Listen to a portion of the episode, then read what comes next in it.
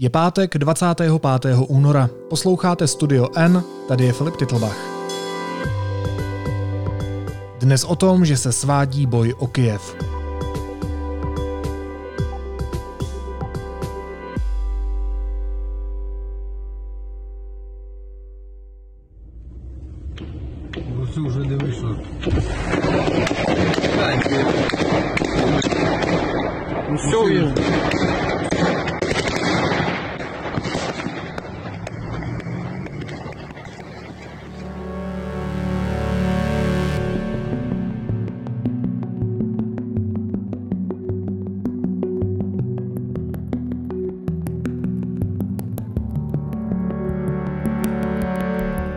Těch dobrovolníků se včera těsně po té um, chystané invazi, další výbuch, uh, po té chystané invazi přihlásilo hned uh, několik uh, stovek až tisíců, že chtějí bránit město se zbraní v ruce, no a Kyjev rozdistribuoval mezi tyto lidi 10 tisíc zbraní. Teď začínají znovu houkat sirény, my se jdeme schovat do krytu, přeji hezký den. Andrea, si nervy. utíkejte rozhodně do bezpečí, díky moc a opatrujte se s kameramanem.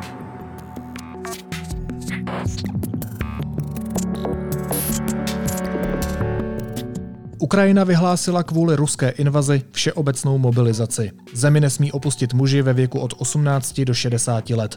V Kijevě bylo vydáno varování před nálety a ve městě se ozývá střelba. Do Kijeva se z Donbasu přesunul reportér deníku N. Mirek Tóda. Mirku, ahoj. Ahoj Filip a zdravím všetkých z obliehaného Kieva. Co se celý den děje v Kijevě? No, tak Kiev je mesto, aké som ho nikdy nevidel. Je, je totálne iné a to som vlastne zažil Kiev počas dvoch revolúcií, aj oranžovej, aj tej poslednej a keď sa diali úplne že dramatické veci, ale toto, čo vidím, čo som videl dnes, bolo úplne vyberúce. V podstate mesto, ktoré čaká veľkú ruskú ofenzívu, niečo, čo by človek čítal, ja neviem, v učebniciach z 20. storočia a druhej svetovej vojne. A, a toto sa tu teda ako keby odohráva v uliciach a to vidno, ešte to nie je uh, úplná vojna, že by sa v uliciach úplne všade strieľalo, všade boli výbuchy a Hmm. zhorená zem, tak to nie je, ale, ale to mesto je v očakávaní naozaj veľkého útoku a vidno to napríklad na tom, že, to, že Kiev je v podstate taký poloprázdny, je veľmi tichý. Všetky uh, podniky, reštaurácie a tak ďalej sú zavreté. A viacerí ľudia, ktorí sa obávajú uh, náletov ruských, tak sa schovávajú v metre. Z kievského metra sa stalo ako keby také najbezpečnejšie miesto. Čiže tí, ktorí majú nejaké obavy, tak zobrali svoje deti, deku, zabalili si jedlo a, a sú proste dole v podzemí. A čiže to je niečo, čo som nevidel ešte v Kieve, lebo napríklad aj keď tu prebiehala revolúcia na Majdane, jedna alebo druhá, tak vždy to bolo tak, že, že v podstate ako náhle ste odišli z Majdanu, z námestia nezávislosti, alebo povedzme toho bulváru Chreščatik a toho blízkeho okolia, tak zvyšok toho Kieva vyzeral úplne ako keby nedotknutú, ako keby žiadna revolúcia na Ukrajine neprebiehala. Hmm. Kdežto momentálne je te, celý ten Kiev je v takom zvláštnom móde, veľmi často tu počuť sirény, je tu veľa policajných hliadok, a ozývajú sa tu výbuchy. V niektorých štvrtiach a, dopadli prvé rakety, v niektorých štvrtiach a boli prvé boje, prestrelky, kúsok nad mestom sa zviedol boj o dôležité letisko, ktoré zrejme teda Rusi tvrdia, že ho dobili, ťažko vyhodnocovať, ako to je, lebo sa to mení, oni ho chceli dobiť už. A včera to sa im nepodarilo, čiže je to, je to niečo, čo akože si na to zvykám celkom ťažko, lebo takto som si Kiev ani v tých akože najhorších predstavách nevedel predstaviť a to ešte nevieme, ako to bude vyzerať v najbližších hodinách a dňoch.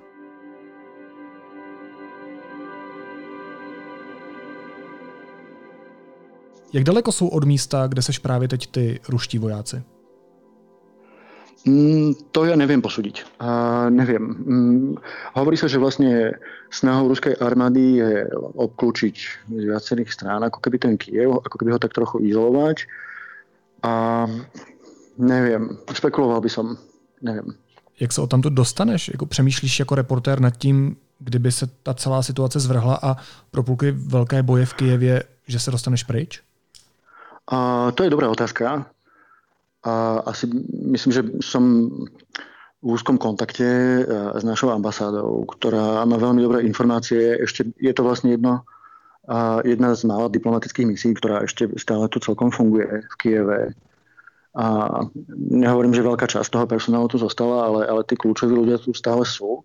Čiže konzultujem ako keby tie bezpečnostné veci a nejakú logistiku s nimi. Čiže predpokladám, že by sme, keby sa to celé nejak zdrhlo, tak a spolu asi by sme skúsili nájsť nejakú, nejakú vhodnú, nejaké vhodné logistické riešenie. Ale a zatiaľ ešte z Kieva neodchádzam, pretože vlastne celé to, čo sa tu odohráva, považujem za ako jednu z kľúčových epizód v tejto Putinovej vojne, ktorá vlastne nie je len o Ukrajincov, ale myslím si, že aj o nás.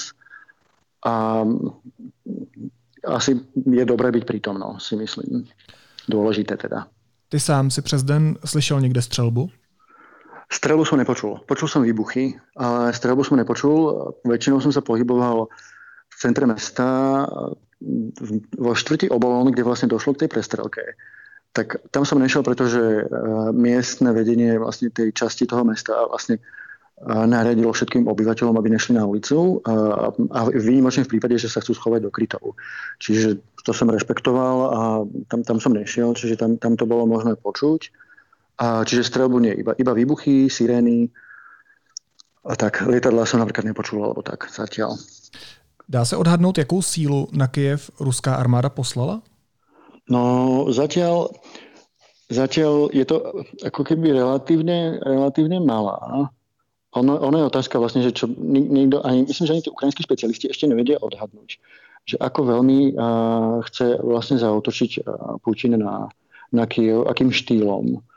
A zatiaľ, čo som sa rozprával s niektorými analytikmi, tak oni očakávajú, že to bude taká gerilová pouličná vojna. Hmm. Vlastne aj tie prvé ako keby útoky na, na, ten, na ten Kiev, ak nerátame tie, tie útoky z hora s tými raketami, tak z takého diverzného charakteru.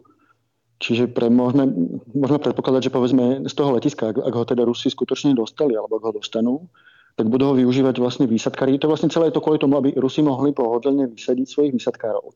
Aby to neriskovali nejakým zoskakovaním s padákmi, ale mali tam ako keby ich tam proste nazvážali pohodlne helikopterami a potom by tí výsadkári začali robiť zlé veci v tom meste a snažili by sa znefunkčniť niektoré kľúčové inštitúcie v meste, povedzme, ja neviem, zasiahnuť aj televíznu väžu, a skomplikovať kopec vecí a ako keby znefunkčniť normálny chod v meste a tým pádom ako keby dotlačiť a tú ukrajinskú vládu buď e, k nejakej kapitulácii alebo k nejakému k rezignácii, alebo to je ako keby jeden zo scenárov, ktorý by sa mohol odohrať. Ale zatiaľ Ukrajinci sú naozaj skutočne odhodlaní bojovať proti ruským vojakom.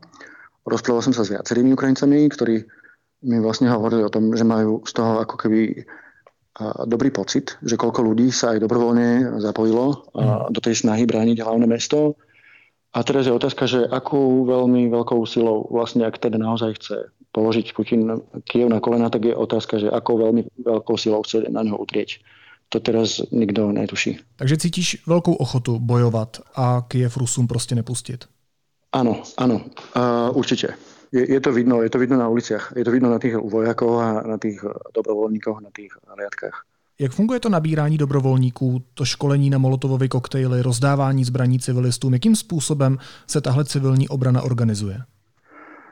Um, akože to ti neviem teraz uh, presne povedať, pretože som vlastne v Kieve veľmi krátko na to, aby som, aby som bol pri tom. Hmm. Ale už tu platí vlastne tá všeobecná mobilizácia vlastne od tých 8, 18-ročných ľudí a vyššie až, až po vlastne dôchodcov, ktorá naozaj už skutočne povolávajú ľudí, aj proste kamarátov alebo rodinných príbuzných mojich známych.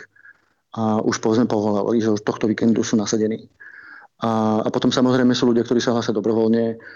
A je to napríklad, vznikli také tie jednotky teritoriálnej obrany a ktoré ako keby, to boli tí ľudia, ktorí boli cvičení, ako tí civilisti, ak sa pripravovali na, na, ten, na tú možnú ruskú ofenzívu. Ale povedal by som, že skutočne nikto úplne neratal s tým, že dojde k tomu scenáru, že pôjde, pôjde Putin na Kiev. Že všetci to tak mali v hlave ako keby, že OK, že je to možné, ale nikto si to ako keby nevedel zracionalizovať, že prečo by to Putin urobil.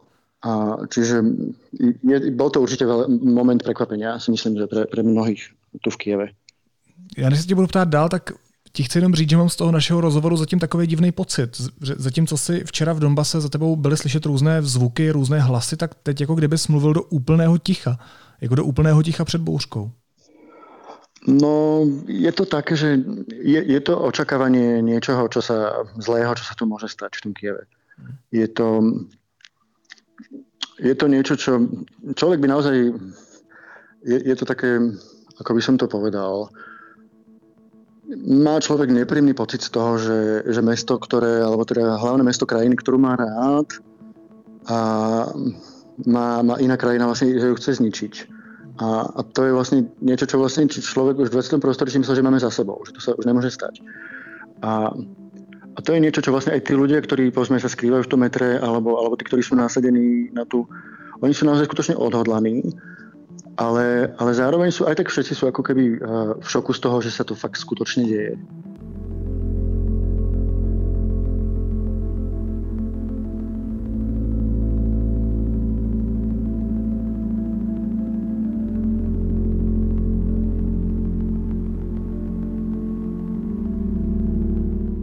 A najhoršie, ako keby to, tá príprava na to tých ľudí, že oni sú naozaj zmierení s tým, že, že tu proste nabehnú naozaj ruskí vojaci alebo neviem, ruské tanky a, a že proste silou a armádnou silou sa ako prezident Putin rozhodne zmeniť charakter tejto krajiny na nejakú, neviem, na nejakú kolóniu svojej ruskej imperiálnej ríše, tak to je, to je, akože uvidíme, čo bude. Akože uvidíme, že či to tí Ukrajinci dajú, že či má vôbec Kiev šancu ustať, eh, ak sa teda Putin naozaj rozhodol, že, že teda dá dole ten Kiev, tak myslím, že ne, ho nečakajú úplne ľahké dní teraz.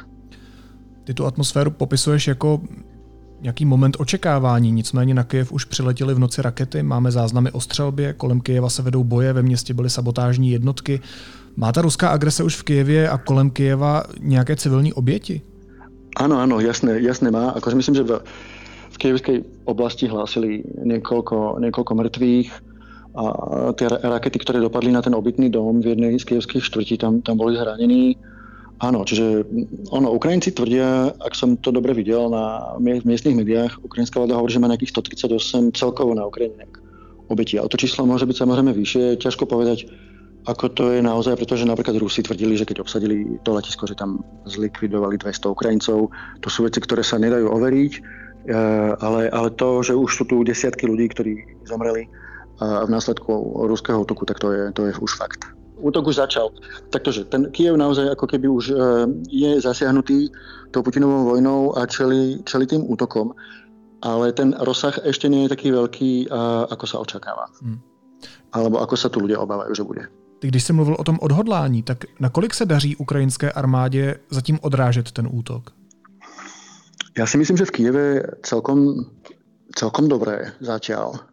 A myslím, že celkom dobré to čiastočne to vyzerá, vyzerá aj na Donbase, kde, kde ten postup vlastne tých proruských separatistov aj tej ruskej armády nie je taký rýchly, ako by sa očakával. Tam myslím, že tá ukrajinská armáda bola celkom dobre pripravená, aj keď napríklad ten Mariupol určite zažíva teraz mimoriadne extrémne e, ťažké časy a ťažko povedať, ako dlho to môže vydržať. Veľmi ťažké to majú Ukrajinci na juhu a pri Čiernom mori, veľmi ťažké to majú pri Charkove. Povedzme aj ten juh, celé ako keby to tak vyzerá, že, že tá ruská armáda sa snaží ako keby naozaj izolovať aj ten Kiev a ako keby skomplikovať ako keby tej ukrajinskej armáde nejakú ako keby koordináciu po celej krajine a tak fungovanie Čiže ono je to tak, ja by som povedal, že ak si teda Putin myslel, že to bude úplne easy, hmm. a tak to teda úplne easy nemá.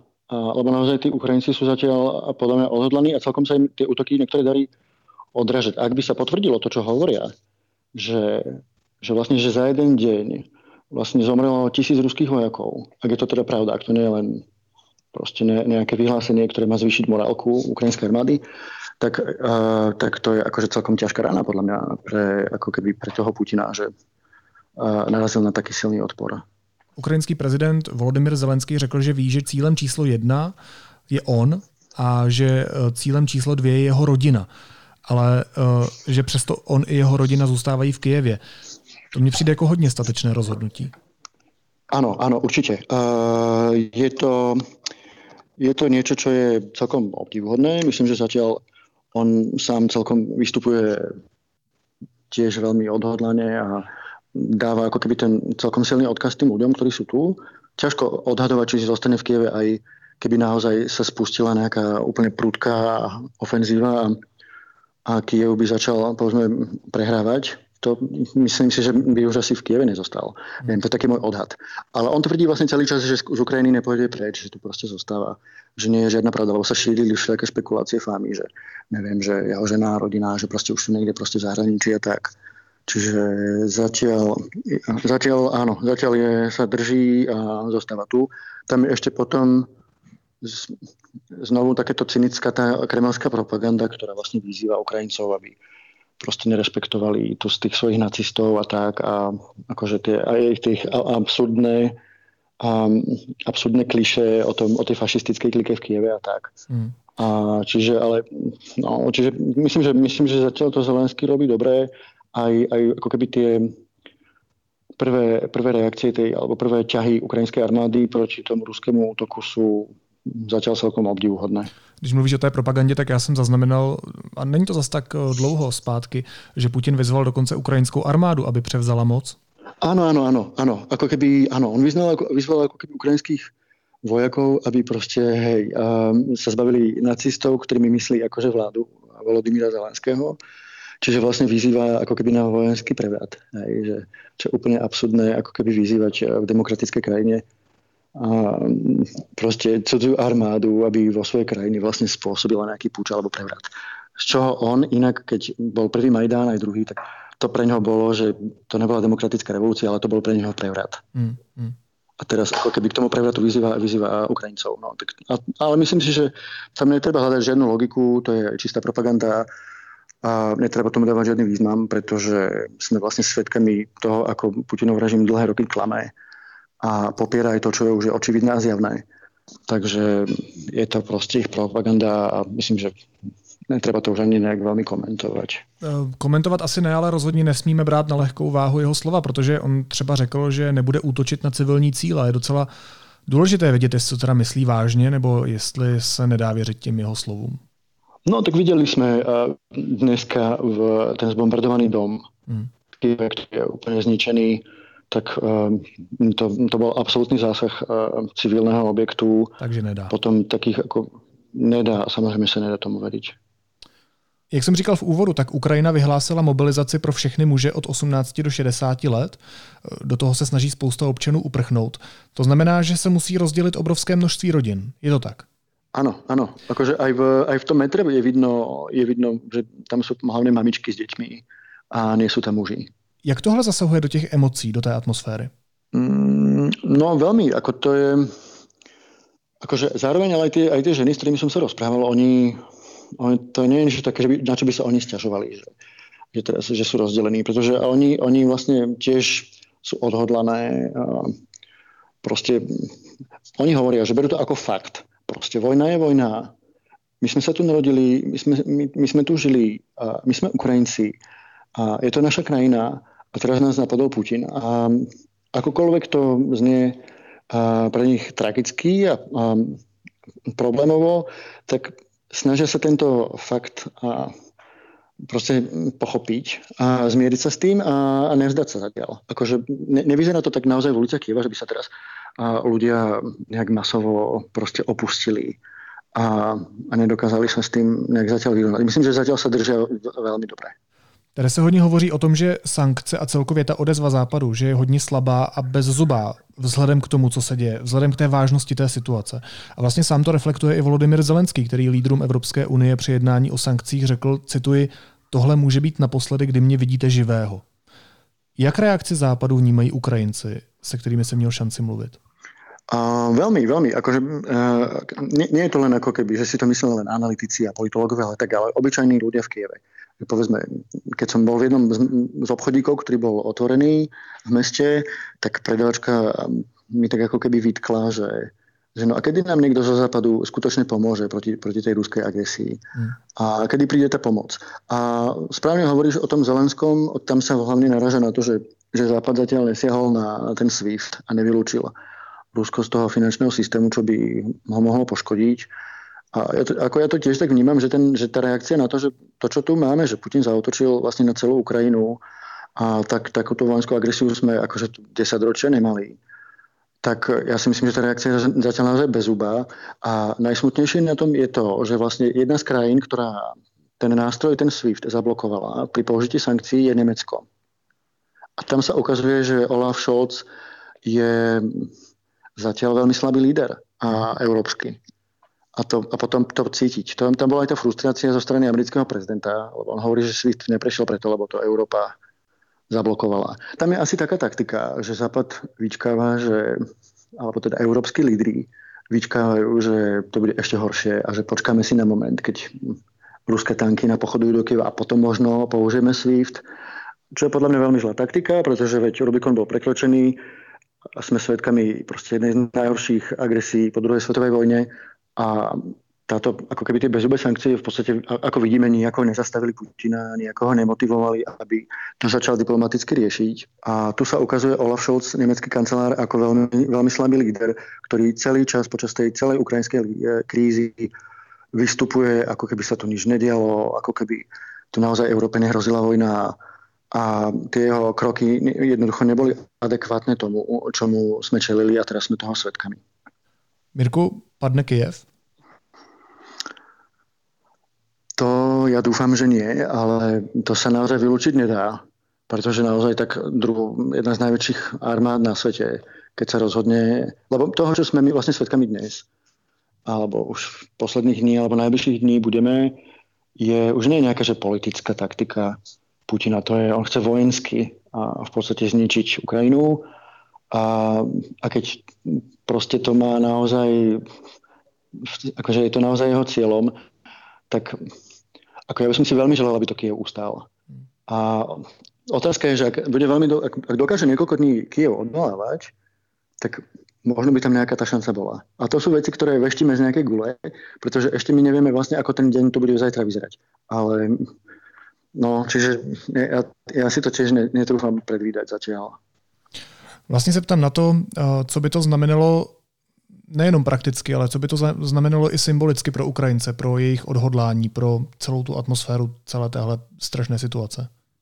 Tak to by bola obrovská rana, keby Kiev padol. To by, myslím, že to by, to by bol začiatok konca Ukrajiny, ako ju poznáme. A buď by to bolo, buď, buď by to bol začiatok e, úplného chaosu a nejakej kvázi gerilovej vojny, alebo by to bola nejaká kapitulácia na nejaké demokratické hodnoty a vznikla by tu nejaká neviem, bábková vláda a zároveň by to bolo veľmi zlé pre, pre Európu, pretože Európa by sa ukázala ako strašne slabý hráč.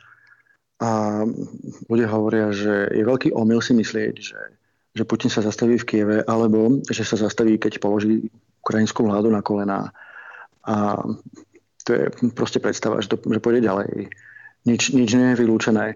Dneska myslím, že bola zasiahnutá moldavská loď a takýchto ako keby rádoby náhodných incidentov môže pribúdať. A naozaj teraz je veľmi dôležité, aby ten západ vystupoval rázne a uvedomoval si, že to, čo sa tu deje, je naozaj extrémne mimoriadne vážna vec. Přímo z Kyjeva se přihlásil reportér deníku Enmirek Tóda. Mirku, moc ti děkuju, opatruj se. Ahoj. Díky moc, díky moc Filip. Ahoj, ahoj. Následuje krátká reklamní pauza. Za 15 sekund jsme zpátky. Klimatická změna, dekarbonizace a elektromobilita. Jak tyto trendy ovlivní budoucnost dopravy a autoprůmyslu v Česku? O tom budeme diskutovat s odborníky v úterý 1. března živě od 14 hodin na Facebooku Institutu Europeu. A teď už jsou na řadě zprávy, které by vás dneska neměly minout. Ukrajinský prezident Volodymyr Zelenský prohlásil, že Ukrajina zůstala sama v boji proti ruské armádě. Dále řekl, že on je ruským cílem číslo jedna a cílem číslo dvě je jeho rodina. Přesto zůstává v Kijevě. Česko je pro odstřižení Ruska od bankovního systému SWIFT, řekl to po jednání evropských lídrů premiér Petr Fiala. Na jednání se podle něj diskutovalo o účinnosti tohoto opatření. Pro Česko je to podle Fialy zároveň symbolický krok. Senát vyzval k vyloučení Ruska i Běloruska z mezinárodních organizací za Putinovu agresi proti Ukrajině. Vybídl k uvalení co nejtvrdších sankcí. Z bezpečnostních důvodů je nově uzavřen i generální konzulát ve Lvově, oznámil to ministr zahraničí Lipavský. Už dříve bylo uzavřeno velvyslanectví v Kijevě. A internetové združení .cz po konzultacích s bezpečnostními složkami státu a na základě doporučení vlády zablokovalo 8 dezinformačních webů. Jsou mezi nimi například Aeronet, Protiprout nebo První zprávy.